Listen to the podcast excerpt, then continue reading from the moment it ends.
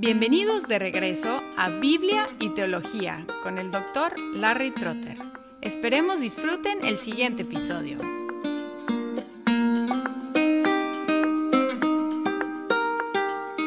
Hasta ahora hemos escuchado la primera queja de Habacuc, la primera respuesta de Dios y la segunda queja de Habacuc. Primera queja era contra Dios por no hacer nada acerca de la violencia en Judá. Dios respondió diciendo que iba a levantar a los caldeos para castigar a los judíos. La segunda queja de Habacuc fue en contra del plan de Dios de utilizar a los caldeos tan violentos para castigar a los judíos, violentos pero menos violentos que los caldeos. Hoy llegamos a la respuesta a la segunda queja de Habacuc la cual encontramos en Habacuc capítulo 2, los versículos 2 al 5, que dicen así: Entonces el Señor me respondió: Escribe la visión y grábala en tablas, para que corra el que la lea, porque es aún visión para el tiempo señalado. Se apresura hacia el fin y no defraudará. Aunque tarde, espérala, porque ciertamente vendrá, no tardará. Así es el orgulloso en él su alma no es recta, mas el justo por su fe vivirá. Además, el vino traiciona al hombre arrogante, de modo que no se quede en casa, porque ensancha su garganta como el Seol, y es como la muerte que nunca se sacia. Reúne para sí todas las naciones y recoge para sí todos los pueblos.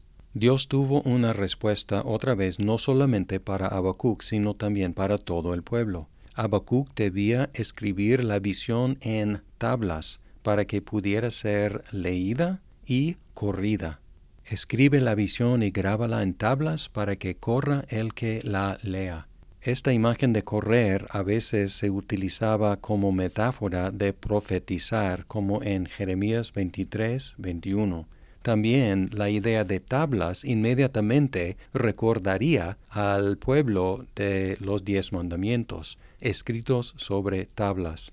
Este verbo traducido grábala es más como hacerla patente, hacerla clara. Y este verbo de hacer claro ocurre solamente otras dos veces en el Antiguo Testamento y las dos veces se refiere a los mandamientos de Dios, Deuteronomio 1.5 y 27.8. Así que las imágenes aquí son una mezcla de la ley y la profecía. La visión tenía que ser escrita porque fue para un tiempo futuro. En el 3 dice, porque esa un visión para el tiempo señalado sería cumplida al final aparentemente el final del juicio ejecutado por los caldeos. No mentiría, llegaría lentamente, pero de hecho llegaría a tiempo. Aunque tarde, espérala, porque ciertamente vendrá, no tardará. El pueblo tenía que esperarla. Probablemente se refiere a la conclusión del juicio, que de hecho tardaría setenta años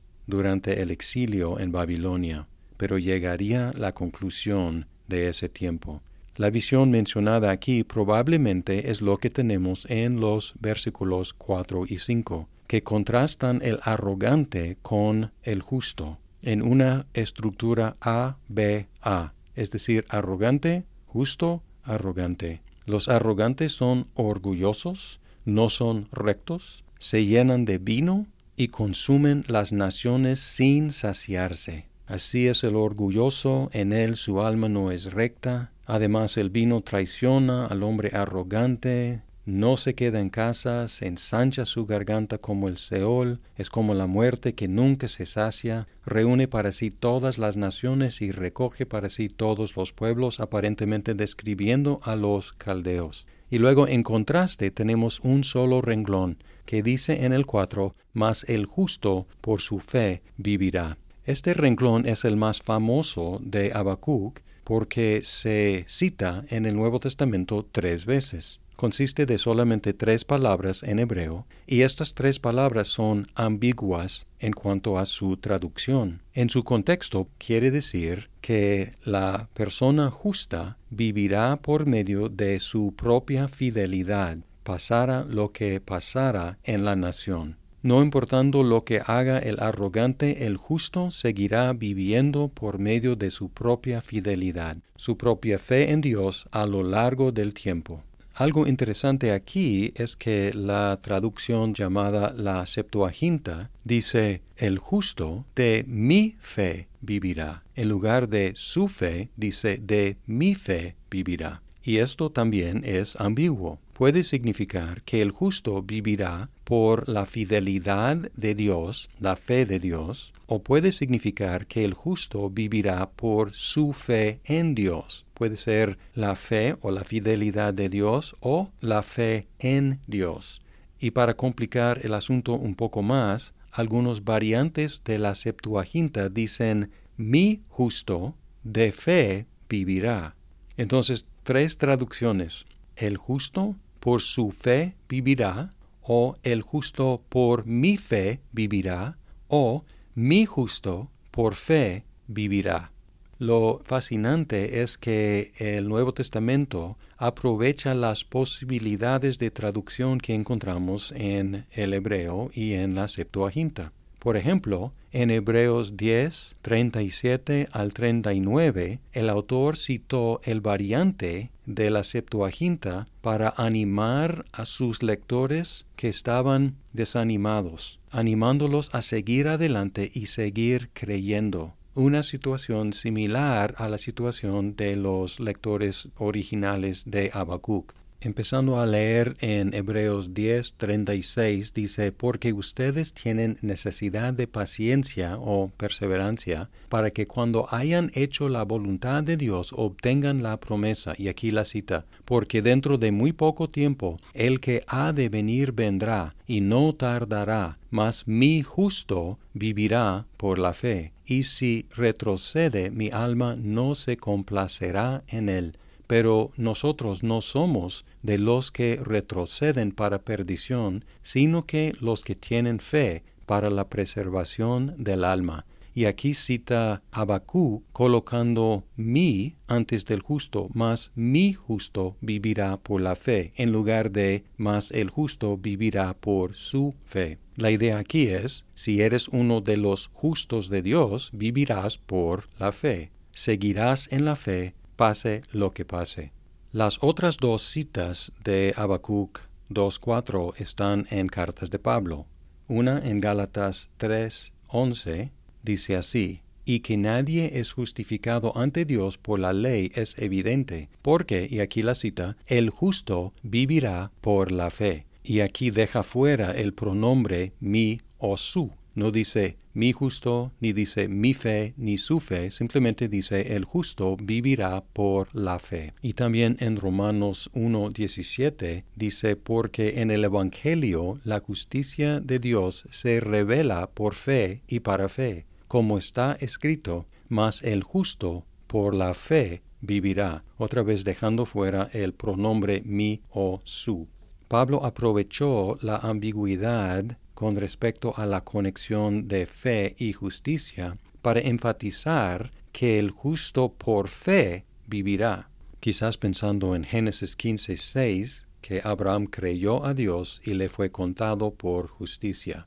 En Hebreos el énfasis es que el justo vivirá por su fe. En Pablo el énfasis está en el justo por fe, no por obras, el justo por fe vivirá es decir, vivirá eternamente. Dos énfasis muy interesantes. El justo vivirá por su fe o el justo por fe vivirá. Podemos preguntar cuál es, cuál es la interpretación correcta. Y la respuesta es que encontramos los dos énfasis en la Biblia. La única forma de ser justo delante de Dios es la fe. Y la única manera para uno que es justo por fe de vivir es por fe. Es decir, que el justo por fe vivirá por su fe, afirmando los dos énfasis. Observen que Dios realmente no contestó la segunda queja de Habacuc, sino simplemente lo llamó y nos llamó a la fidelidad, a la fe a través del tiempo y promete la vida a todos los que continúen en la fe. al no contestar la queja de Habacuc, Dios implícitamente reservó el derecho de hacer lo que es mejor, aunque nos parezca a nosotros mal. También reservó implícitamente el derecho de utilizar la maldad para cumplir sus propósitos justos. El máximo ejemplo de Dios utilizar a los inicuos para cumplir sus buenos propósitos es en la muerte de Cristo.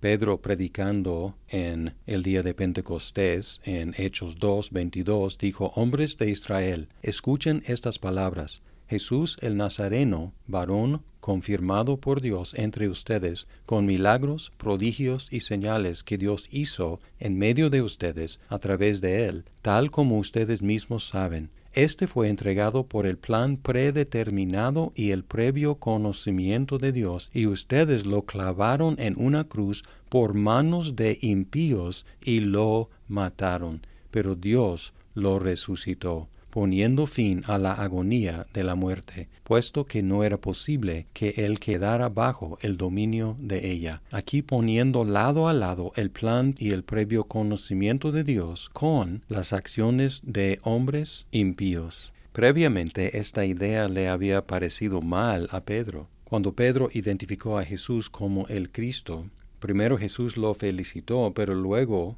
cuando Jesús reveló que iba a ser rechazado y matado y levantado de entre los muertos, a Pedro le pareció incorrecto, y Pedro se atrevió a reprender a Jesús por pensar en eso. Le pareció incorrecto a Pedro que Dios utilizara la muerte de Jesús para lograr sus fines. Según Pablo, pareció mal a los judíos que Dios utilizara la debilidad de la cruz y a los griegos que Dios utilizara lo necio de la cruz. En 1 de Corintios 1, 22 al 24, Pablo escribió, Porque es verdad que los judíos piden señales y los griegos buscan sabiduría, pero nosotros predicamos a Cristo crucificado, piedra de tropiezo para los judíos y necedad para los gentiles sin embargo, para los llamados tanto judíos como griegos, Cristo es poder de Dios y sabiduría de Dios, porque la necedad de Dios es más sabia que los hombres, y la debilidad de Dios es más fuerte que los hombres. Y luego sigue hablando de que Dios utilizó la debilidad y la necedad de la cruz para avergonzar a los fuertes y a los sabios para que nadie se jacte delante de Dios. Al contrario, el que se gloría, que se gloríe en el Señor. La cruz demuestra el poder de Dios de utilizar lo malo para cumplir sus buenos propósitos y nos anima a seguir creyendo, porque la cruz demuestra que Dios tiene todo bajo su control y está utilizando todo para lograr sus buenos propósitos. A fin de cuentas, el justo por fe vivirá por fe.